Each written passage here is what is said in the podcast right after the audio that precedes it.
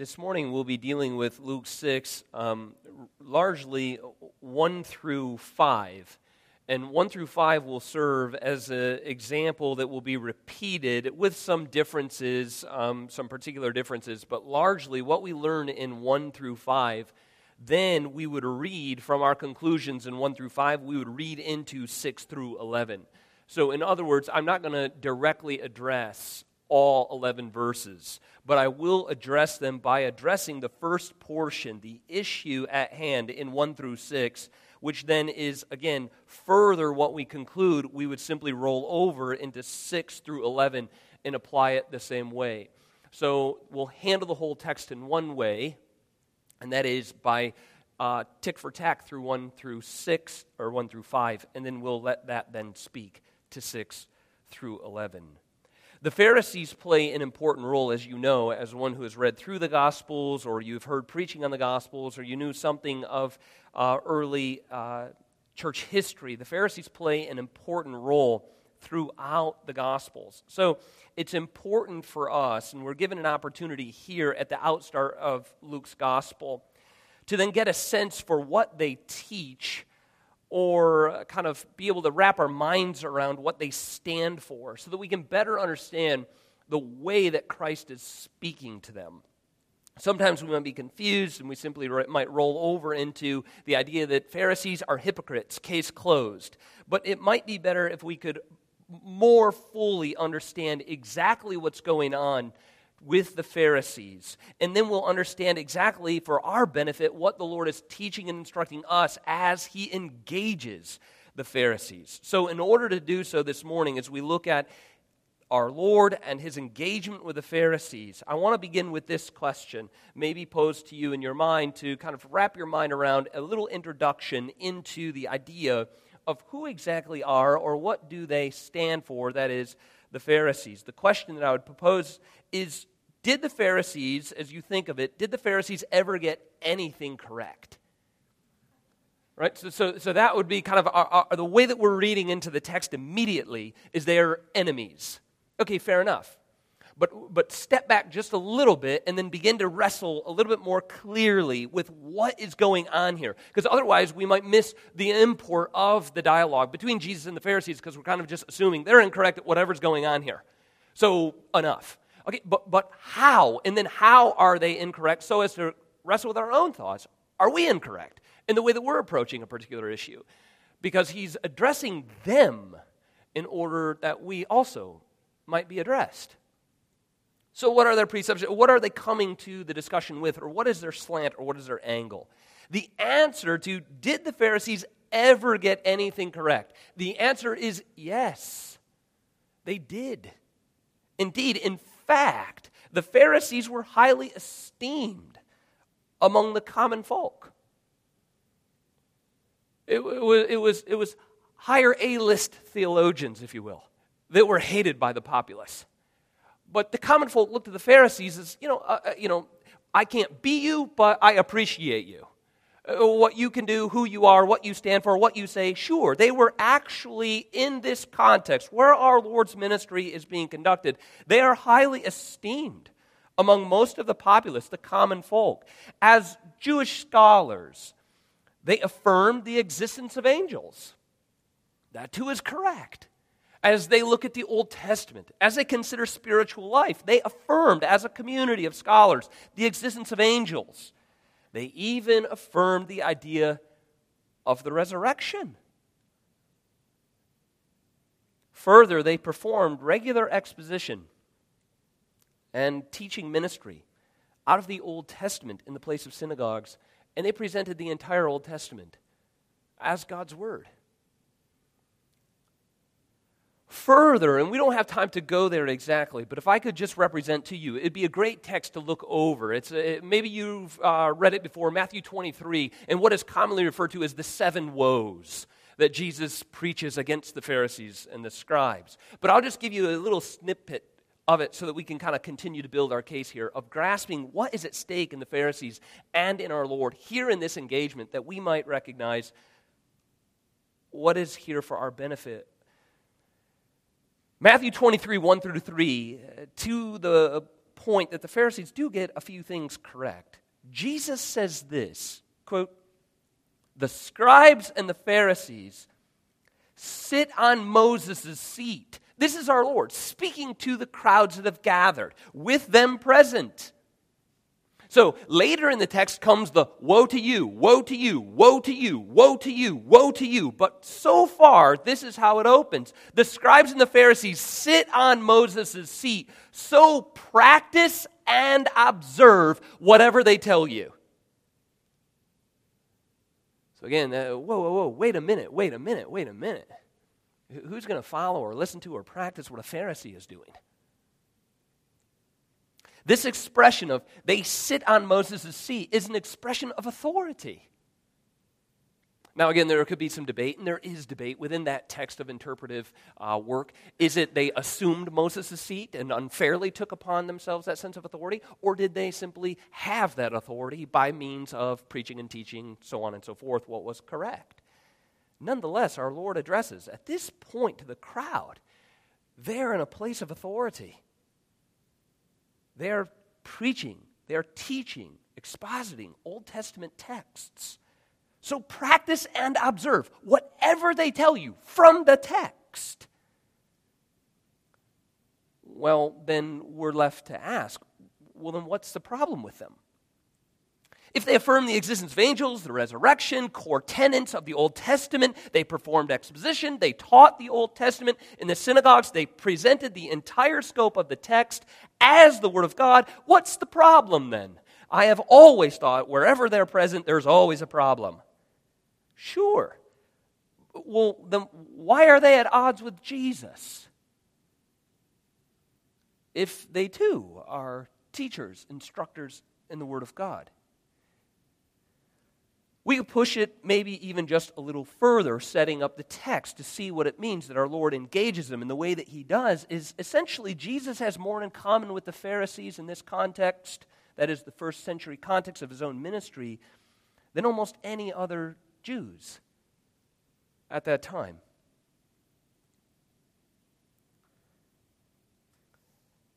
Well, then what's the problem? Well, if we were to go to the rest of Matthew 23, as I have mentioned, the sermon of the woes to the Pharisees, I'll give you a small little piece of it as we build our case of understanding the Pharisees, understanding ourselves in light of this text, and perhaps our Pharisaism also. That what the Lord engages would engage us. Matthew 23, 3 through 4 provides the answer of what is the ongoing problem. Our Lord speaks this way, quote, So practice, remember, I already read for you this portion of verse 3. So practice and observe whatever they tell you, comma. Okay, so, so we're getting to something. Yea, on one side.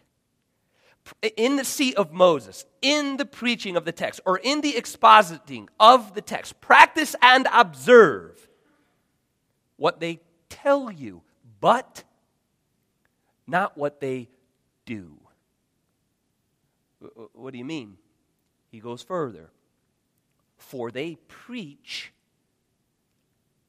but do not practice. Now we're getting closer to the problem at hand. Not so much as perhaps what's being said about Moses in particular moments or at particular times. Certainly at others, yes, but not across the board. Every single time they opened their mouth, they were wrong. No, no, but, but even if they're right, they're right in what they say. But that's all they do is they say. They don't do. Now, just to give a, context to how, if you were a Pharisee at this point in time, how you would feel. You know, you'd take your clothing and that expression of wrath and you'd rip your shirt or, or t- to toss on dust and ash and sackcloth, throw yourself on the floor, throw a fit. Maybe, you know, sometimes you'd see people just going crazy in the streets. Maybe that's how you'd feel as a Pharisee at this point in time when the accusation in front of the public is, you say but don't do. You think, what? That's an outrageous thing to say. Pharisees would have been outraged with the accusation. They maintained, indeed, a rigorous schedule and kept a long list of rules and observances for the purpose of righteousness. But our Lord here says that they don't practice. Just to give you a little color from uh, history here, there's a brief uh, uh, recording of the Mishnah, which is literature that was provided from Pharisaical oral traditions prior, even recorded here, the text I'm reading for you, prior to the birth of our Lord. Keep it in context here as a historical text in light of that culture where our Lord says, They say, but they do not do. Outrage. Nobody does more than us. To give you a little picture of where they would have been arguing for themselves at this point in time, I read for you 40 additional strict regulations by Pharisees commanded of the people in order that they might keep the Sabbath holy. This is where they would go around and then begin to additionally teach you, the populace, what it means to remain holy, what it means to keep the Sabbath sacred. In case you're wondering, leave it to us. We'll fill in the details. And this is what it reveals the 40 prohibitive acts on the Sabbath for the sake of righteousness. Number one, he who sows is in violation of the Sabbath. He who plows, reaps, binds sheaves, threshes, winnows, selects fit or unfit produce, grinds, sifts, kneads, or bakes. Any of this is prohibitive on the Sabbath. As if that wasn't clear enough, they continue. He who shears wool, washes wool, beats wool, dyes wool, spins wool, weaves wool, makes two loops, weaves two threads, separates two threads, ties, unties, sews two stitches, tears in order to sew two stitches. He who traps a deer, slaughters it, flays it, salts it, curds its hide, scrapes it, cuts it up. He who writes two letters, he who erases two letters in order to write two letters. He who builds, he who tears down. He who puts out a fire, he who kindles a fire. He who hits with a hammer, he who transports an object from one domain to another. Lo, these are the 40 generative acts of labor prohibited on Sabbath. May the Sabbath be kept holy. The Lord enters in and says, Practice and observe what they tell you when they seat, sit themselves in the seat of Moses. But don't do what they do, because actually they're preaching, but they're not practicing. In fact, the outrage would continue when they know their culture, they know their list, they know their rules, they know their practice, they know their regulations. In fact, the Pharisee, the name Pharisee means separatist one who is separate from that which is common, maintaining a sense of holiness and righteousness. That is their identity. So, how dare he say that we don't do? So, how in the world could they be accused, in light of all of this that we have presented, even just so far, in historical literature as well, proving the culture at the time and practiced by the Pharisees. How in the world could they be accused of not practicing? And the answer is this in order to give us a little insight into how our Lord addresses our own sense of Pharisaism as he addresses here those who are practicing Pharisees at the time. The answer that is important for each of us, as we'll see through Luke 6, is this because the Pharisaical law observance, even that which I have read for you, denies the law's actual purpose and is therefore, in that denial, no observance at all. Do you see what I'm getting at? It denies, though it might be exterior rigidity, it denies its purpose. And if it denies its purpose and pursues simple external conformities and separatism to maintain a sense of self righteousness, it is therefore altogether no observance of the law at all. In other words, as we see with the Westminster Shorter Catechism, each and every one of the commandments as implied by the Word of God in the listing of the commandments, to observe what the law forbids, Just tell me the 10 things I can't do.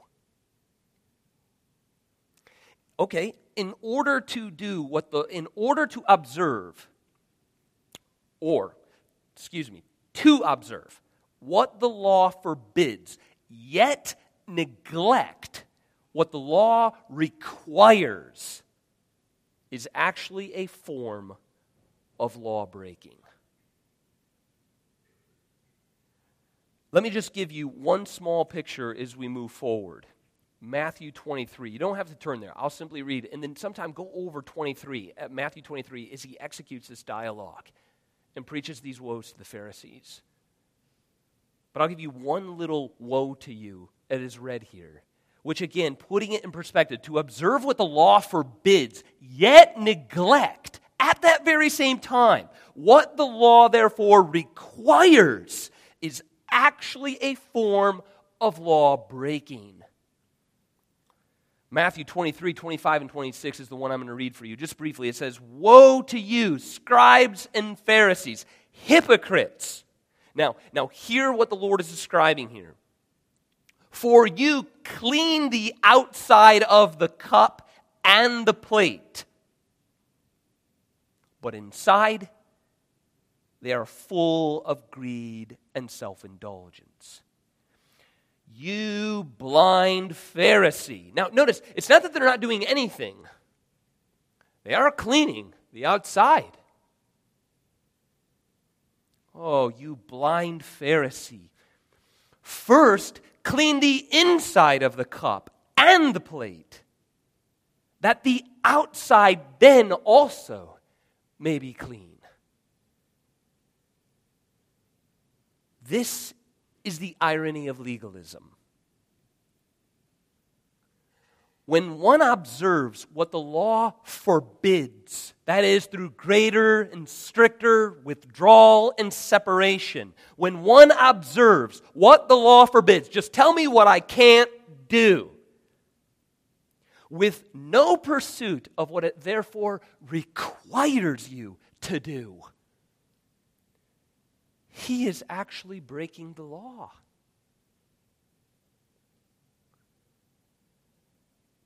In other words, love for God is not simply the absence of sin. Now, notice I say not simply. There's nothing simply about absence of sin. But that's not the sum total of our pursuit as critical and as important as it is, love for God is not only the absence of sin, but also includes the active pursuit of righteousness. This the Pharisee has no concept of. This is the mind of the legalist. If I just do what I'm, if I just don't do what I'm not allowed to do, then leave everything else alone. My relationship with God is a sense of self righteousness, self holiness, self cleansing, marked by abstinence from sin, but is left dry and involves no active pursuit of what the law requires. Here in Luke 6, Jesus will show that the purpose of the law is indeed the absence of sin, but also the pursuit of righteousness and gratitude. Now, to set the context up of how the nature and purpose of the law is indeed further for the pursuit of righteousness and holiness, I want to set the context up as we look at the text of Luke 6 now in our text for this morning. Again, I'm going to handle 1 through 5 mainly, and then uh, we'll, you, we can kind of take what we glean from 1 through 5 and apply it to 6 through 11 from these both episodes, largely teaching the same instruction. And the context is set up for you to grapple with what's going on here between Jesus and the Pharisees. The context is set up for you very carefully, as you notice in verse 1 it's set up with on the Sabbath. Okay, so, so now we're engaging. That's what we're going to engage over, is the idea of Sabbath. And, and this is how we're wrestling with what does the law require? What is it forbidding? What is it that we do in light of the law on Sabbath? And then verse 6, the same episode, or the second piece of the one episode with the healing of the disabled individual, is also verse 6 on another Sabbath. So again, we're taking these two episodes and understanding this is the wrestling point, the issue of the law particularly here, wrestling over the concept of the Sabbath. The issue at hand between both episodes lies at the heart is working on the Sabbath. Now, what is the working on the Sabbath that is taking place? Um, again, if, as I read for you that very particularized list, where uh, maybe you caught in there, you cannot erase two letters so that you can then write two letters. You know, okay, right? We're, we're, we're theological nitpicking at this point in time, right? I mean, we're, we're, we're, we're over, we're, we're over committing to what work principle really is at this point in time. For what purpose? For the Pharisees to use as a weapon of oppression, overstating our case on the work principle. So, what is their axe to grind with the disciples in the first episode? It's the rubbing of the grain. This is, this is the working. It's the violation. Aha, I've got you. You know what the Sabbath principle is. There is no working allowed on the Sabbath. Do you not know the fourth commandment? Exodus 20, verse 10. But the seventh day is a Sabbath to the Lord your God. Well, okay, then in a, in, a, in a festive rest, in my resting upon and receiving His provisions, reminding myself I'm a creature and that He is a creator. I need rest. He's provided rest. He rests not. He is not sustained by anything outside of Himself. This I recognize on Sabbath that He gives to me. How then do I practice it? Well, you shall not do any work. Rest. Grasp that you're a creature and that He alone is the creator. That sense of provision, that sense of God's goodness to creation was wielded in the hand of a legalist to oppress. So, what they're actually going after in these two episodes is this idea that Jesus and his disciples are working on the Sabbath. How so? By rubbing grain Notice the text, verse 1. On a Sabbath, while he was going through the grain fields, his disciples plucked and ate some of the heads of grain. Now, right there, you'd think by the time we jump to verse 2, but some of the Pharisees said, Why are you doing what is not lawful to do on the Sabbath? Maybe we're thinking, well, they're stealing grain, right? Because they're, they're walking from one place to another, they're cutting through a field. But if you look at the provisions in the Old Testament, indeed the Pharisees knew there is a provision that you are allowed to pluck from someone's field as you pass through. And again, it's for sustaining and nourishment and so on and so forth. Now, you can't wield out, I don't know, a reaper's tool of some sort and start hacking down parts of their field and bagging them up and hauling them away. That was not the provision.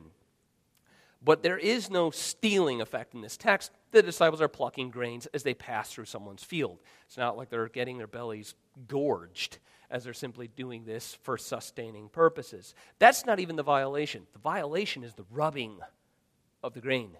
That is food preparation. You should have did that yesterday.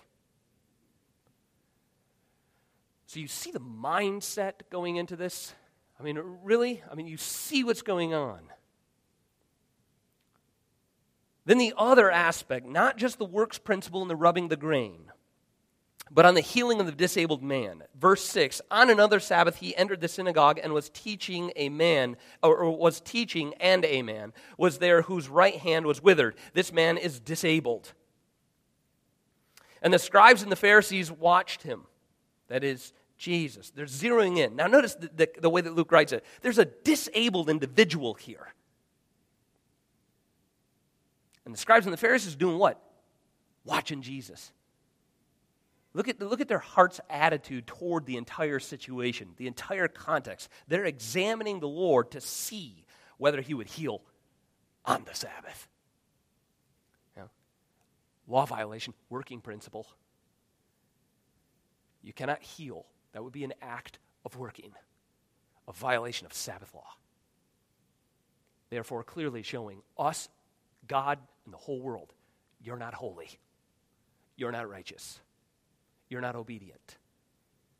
You see how they're seeing the law in the way that it functions, both for themselves and their sake of self righteousness and holiness and separatism from that which is common, and the honor of those who look and say, wow, they're holy. They really got their stuff together. You see That, this is how they're seeing the law function. Then it continues to see whether he would, whether he would heal on the Sabbath, so they might find a reason to accuse him. So, in these both of these episodes, there's a violation that they're hoping to gain with him. They're hoping to trap him in the sense of working on the Sabbath. How then, let me ask as we explore, we must ask as we see these situations, we do hear the law. You shall not do any work on the Sabbath. The Pharisees are looking at it and saying, He's working. And we're saying, How exactly? Well, by preparing. They're preparing food. That is Sabbath violation. They're working. He's healing a disabled individual. That's an act of work. They're in violation of the law. So we must ask fairly how exactly are they wrong here? They're looking at it legalistically. And, and I think maybe I've lost half of you on, you already know how they're wrong. But stick with me. Pretend you don't know the conclusion yet. How are they wrong exactly, right? Because there are statements here that say, You shall not do any work. They're looking at the law and they're looking at the situation. Well, notice Jesus' answer. That is somewhat, mind you, somewhat a slap in the face of a Pharisee. Right? A Jewish scholar, an individual who indeed teaches and explains Old Testament, sees it as the Word of God, and then at this point he says, look at, look at his uh, point of execution upon them in verse 2. Some of the Pharisees, why are you doing what is not lawful on the Sabbath? And notice Jesus' response. Jesus answered them, have you not read? So already it's like, oh, I have read it. You know, right? But you, you, you must not have. No, I've read it. I know what it says. No, no, you, you, okay, you've read it. But you haven't really read it. This our Lord gets at as he gives a response. Let me just read the full response and let's get at how this speaks to explaining how they really are wrong here over this issue of the law. Verse 3 Jesus answered them, Have you not read what David uh, did when he was hungry? He and those who were with him. How he entered the house of God and took and ate the bread of the presence, which is not lawful for any, but the priest to eat now, you see, that, that's quite a loaded statement, right? He did what was not lawful for any but the priest to eat, and also gave it to those who were with him. Now, how does this address the issue with the Pharisees? Let me just give you a brief kind of recap on the historical situation with David in case you're unfamiliar, as indeed they would not have been. So, what's going on with David and eating something that's unlawful and giving to his men? And how does that speak to the disciples pulling grain on the Sabbath? The historical situation is simply this, and you could look at 1 Samuel uh, 21, is where this actually takes place in the Old Testament text. 1 Samuel 21. But David has already been anointed, historically speaking, at this point in the episode that our Lord zeroes in on as an immediate illustration of what he himself is doing with his disciples. At this point, historically speaking, David was already anointed by Samuel to be the king over Israel. Was he king over Israel in that sense of office? No. At this point, he is fleeing Saul. And anyone vaguely familiar with that remembers how Saul rivaled against David, chased him, and sought to take his life. He saw the competition that was coming. So here, the situation is David is anointed to be king over Israel. He's fleeing and running from Saul. Now he comes up and he shows himself to the priest, Ahimelech.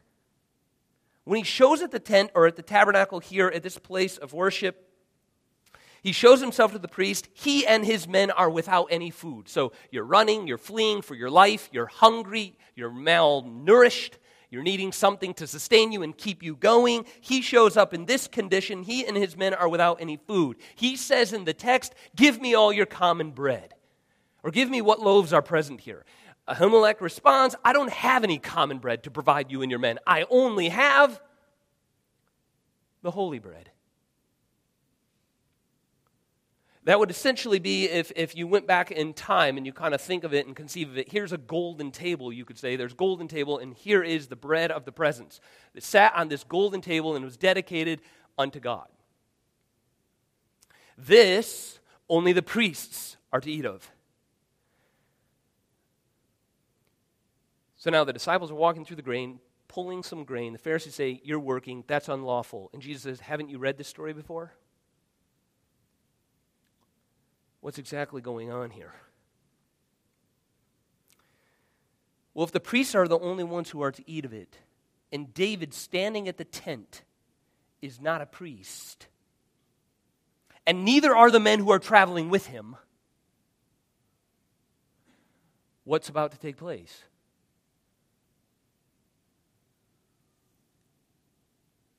Another question for us, just in brief, as we begin to answer. Why does our Lord cite this situation as an example of what he and his disciples are doing? And the answer clarifies this debate over the law of, oh, I know you've read it, but you haven't really read it. Let me give you an example. Now we're through the example. What did the example instruct? What took place between David and Ahimelech? and his men in the showbread. What does this mean? The answer is this in that historical situation, the priest, looking at David, David has no food. Neither do the men who are with him. They cannot simply come out and get some, they're fleeing from Saul. How are they going to be able to maintain their flight? Of course, David misrepresents the situation as though he's on expedition with Saul, so on and so forth. But how would they be nourished?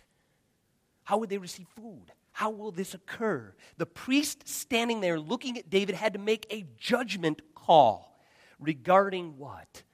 The nature and purpose of the ceremonial law. I've already read the law. I know the 10 things. You, have read it but not really read it. When you've read it and it's become a, a weapon of oppression, you haven't really read it. You, you've missed its nature, its purpose, and its design.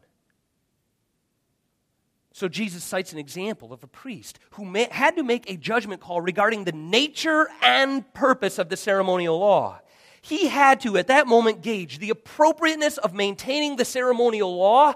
This is appropriate. Here's David. This is appropriate. Here's David. I have to gauge the appropriateness of maintaining the ceremonial distinctions and law while at the same time neglecting a basic human need.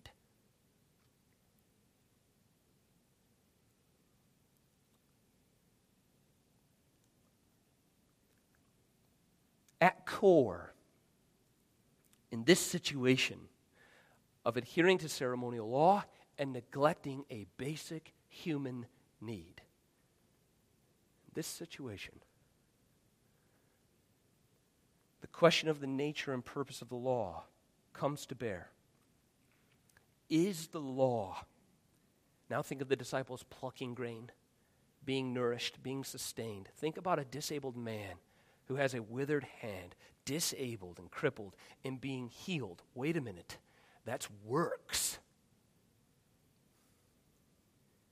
Then let me ask you is the law upheld when necessity, mercy, compassion are denied?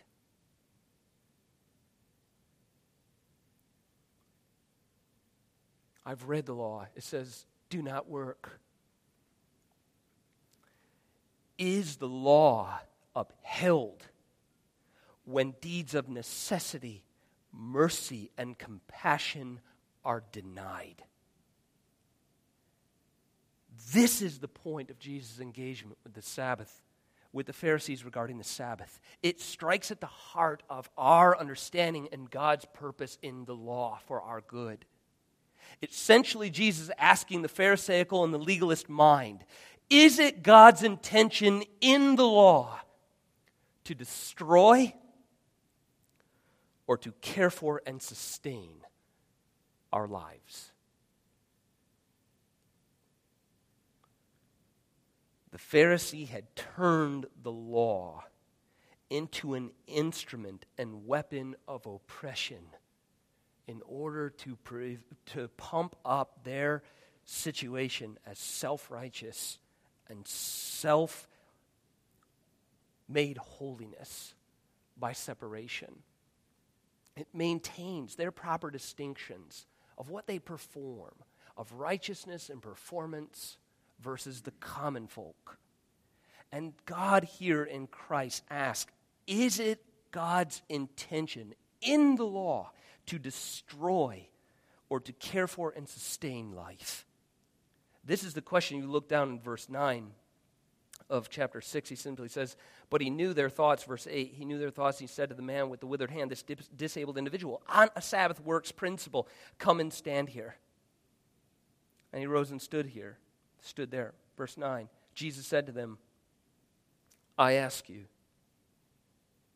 is it lawful on the Sabbath to do good or to do harm?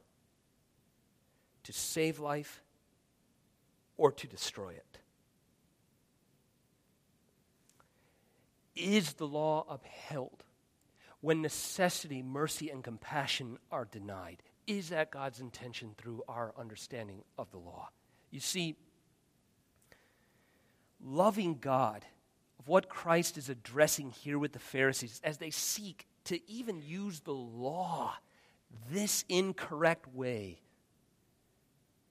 he explains even to us as we read loving God according to his law is not simply in the absence of sin.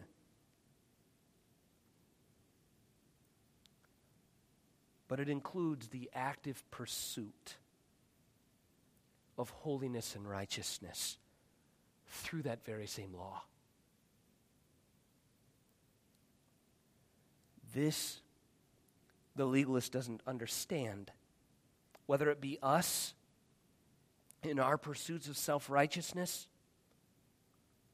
proofs of our purity, this legalist mindset doesn't understand. We're always adding more engagements, more rules, more traditions for the achievement of greater righteousness. So, what do we do with this mindset? What do we do as Pharisees with a mindset that says, I can perform? Tell me the 10 things I have to not do.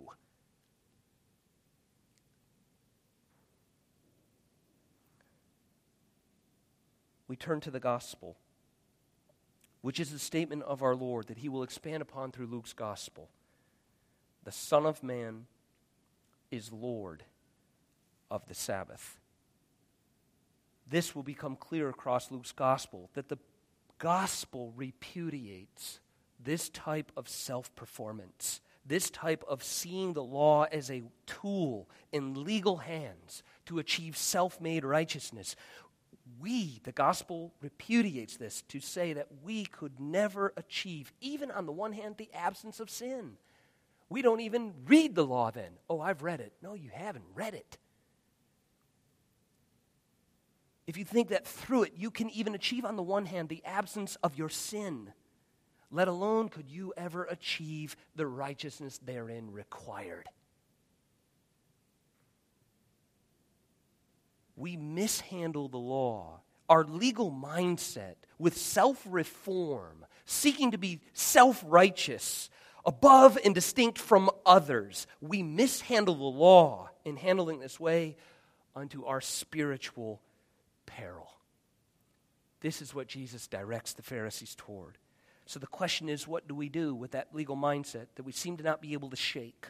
What do we do with that sense of self worth and that sense of self made righteousness, whereby we're able to leverage ourselves as more righteous than our neighbor? We mishandle this. Yes, what are we to do? Come to Christ